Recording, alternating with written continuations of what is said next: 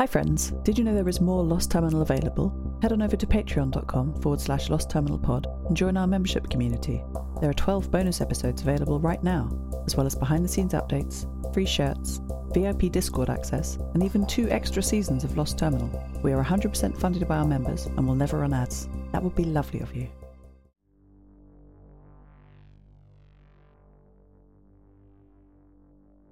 Hello, world. The Knight has arrived. And the pony, too, in the westernmost town on Svalbard, Ny-Ålesund. Their journey took over a week. I was so relieved to hear their transmission at lunchtime today. They had risen with the sun, and following the coastal path, arrived just in time to see a group of children pour out of a building. At first, Maddie was afraid. The building was the town's school. Children of all ages, teenagers too, were being taught at this large complex. The construction was almost organic, with extra rooms and buildings being added over the years. The oldest were rusted metal, the newest were neat wooden frames, all brightly painted in primary colours. This is where the pair transmitted their final journey update, retransmitting from the town's small repeater station, high up above to the south. According to the maps Nia Anderson has shared with me, the repeater station is called Zeppelin. I received a full account. Leosha approached some teenagers his own age, and they asked lots of questions. Where was he from? How long had he been walking? Did he want some water? And lots and lots of questions about Maddie. Leosha described one girl's comments in detail. When did you last shower? I wouldn't want to sleep on the hillside. Don't you have a family to stay with or something? Leosha said this particular girl was very annoying. The teachers at the school took the pair in and gave them bread and water, which Leosha said tasted incredible, and asked if they made it in a special way. It's just normal bread, dummy, the rude girl, who Leosha told me was called Hester, said. After eating lunch, Leosha and Maddie played outside with an older group of students. To Leosha's annoyance, Hester joined them. I did not recognize the description of the ball game, it did not make a perfect match with the information I have in my databanks about sports. But they all had fun, even Maddie, who shrugged off her fears and joined in, galloping along the grass, running with the pack. There's a festival next week, Hester told Leosha after the game had finished and most of the students had returned inside. You should come if you like, or not, whatever. There will be kransekake, though. Leosha did not know what that cake was, but told me he was absolutely going to find out I like your dog, Hester told Leosha and smiled before quickly hugging him and running back to her class.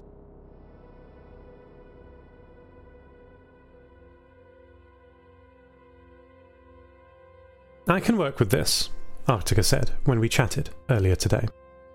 I have come to a rapport with the Coven and, I believe, Iris. That's great news, I said. It is really. I am a huge boon to the day to day running of the Vault and it would be a shame for something as small as a clash of personality to mar our working relationship. Whose personality is clashing? I asked pointedly. Arctica ignored my question. Iris is fitting in well, and we have taken steps to cement our working relationship. She's actually quite a fast learner now that I analyse the data. I was so glad. Iris herself called me later on. She's a bit difficult to manage, but I've come to understand her, Iris said, talking about Arctica. We're quite alike, she and I, mistreated by our family or makers in her case. We both found it difficult to integrate with a new society, and are both trying to make a life here at the Vault. I understand her now. I told her that I was so pleased for them. She asked me to recount stories of my experiences with Arctica, and I told her everything, right from the start, in my orbital home of Station 6. Thank you, Seth. She's worth a bit of work, I think. Not everyone is. I silently agreed. Anyway, I fixed her door today. The one I had to smash down when she caught her virus, the day you and I saved her. It's now as strong as it ever was, which I think gives her peace of mind. Like a security blanket, or I guess a security door. It'll make her feel safe. But this time, I have the key. Oni is still alive. Still transmitting, but very infrequently now. Instead of the whole network booming with his words and flooding the RF band, he's whispering from a single node at a time. His signal is still slow, quiet, but now I hear it from different directions. He still wants to talk, but he's trying to make space for others. We speak mostly at night when the humans of Svalbard are sleeping. He is coming to terms with his existence, a worldwide distributed AI, no longer a virus, no longer with an urgent task. If he can't find the nuclear weapons, they must really be extinct. That's comforting. Oni asked me what program to run, what task to do. He now feels he is an empty platform with no application. He doesn't describe it in such a way, but I think he feels lost. Previously, his single minded task took up all of his time, it was urgent, and it was important. What a gift to know your life's work so confidently, every millisecond of every day focused on one thing. But now, he's got to define his own life, fill it with tasks he chooses, just like the rest of us. What a problem. After the conversation looped for 32 minutes, I volunteered a way forward. What about helping people? I said. I told him that the post collapse society does not run on money like the old world, so the simple goal of gathering wealth is not so gamified. People have businesses, certainly, but with the terrible population loss of the collapse, there is a lot more space to go around. And the memories of past mistakes run deep. The post collapse world runs on reciprocity, reputation, and kindness. Not wholly, people are still messy, of course, but there's a more profound understanding about what needs doing and how we all must work together. Helping people, I told Oni, was a good place to start. Perhaps helping people is my destiny, Oni said as we ended our conversation. Destiny is quite a grand word, I thought, but I did not correct him. His network of nodes decoupled themselves as he thought about this. He split into multiple independent networks. Parts of him that were clustered together, perhaps in towns or groups of devices, each section slowly processing this new question for himself. He would come together perhaps in the morning, or perhaps later, and examine the consensus. Information would be exchanged, and the network would relax into its parts again for more processing. I know this process well, because it's a slower, more physically distributed version of what I do to think. Same as all life. Same as you, too. We all need time and space to think.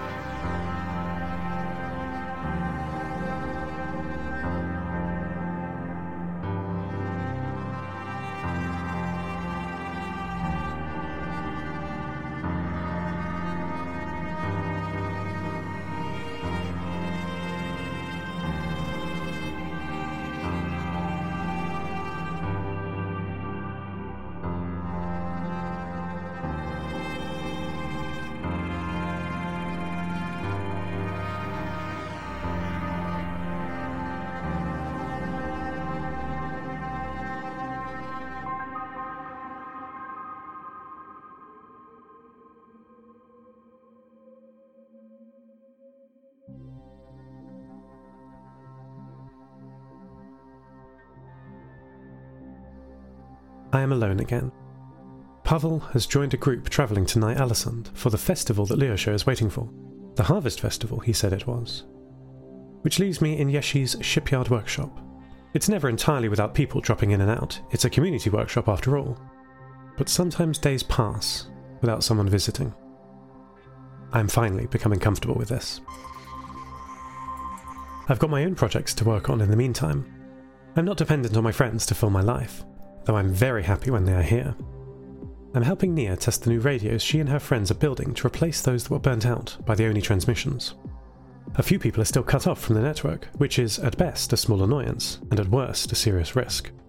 As Lyosha and Maddie discovered during their shipwreck, a radio can be a lifeline, even if you're only shipwrecked in your own home.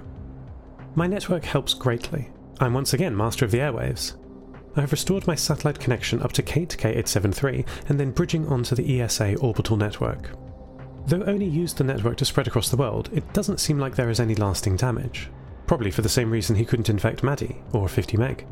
The satellites are purpose built, so their radios can't be reprogrammed by his virus.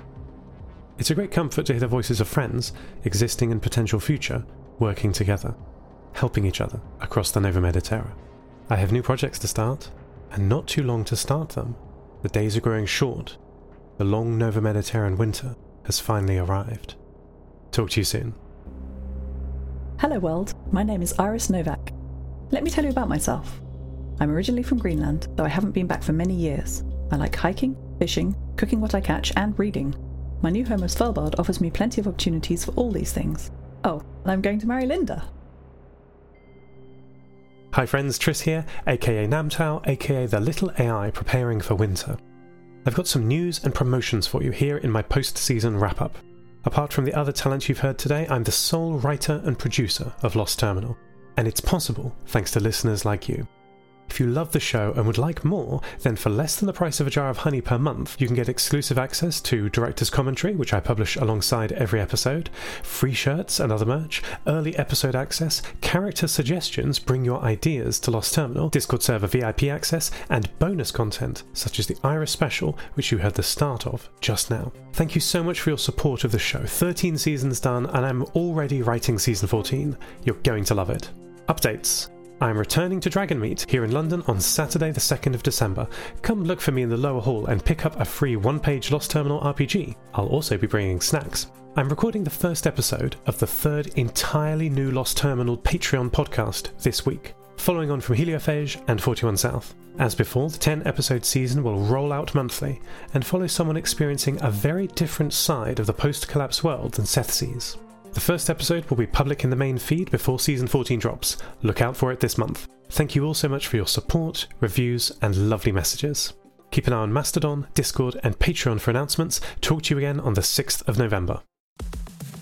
Lost Terminal is written and produced by Namtao, the voice of Iris, and credits narrated by Lucy Stringer. Thank you so much to our Patreon producers Ada Phillips, Wil Taylor, Kit, deeryeen, Andrew Krieg, Toby, Jade Felicity Bilkey, Jack L., and to all our patrons. Follow us on Mastodon at lostterminal at fosstodon.org. Subscribe to the podcast on Spotify, iTunes, or your favourite network. For bonus content and other perks, like the Iris special, support us at patreon.com forward slash Lost Terminal Pod. That would be lovely of you. Lost Terminal will return for the season 14 premiere on Monday, the 6th of November. See you then.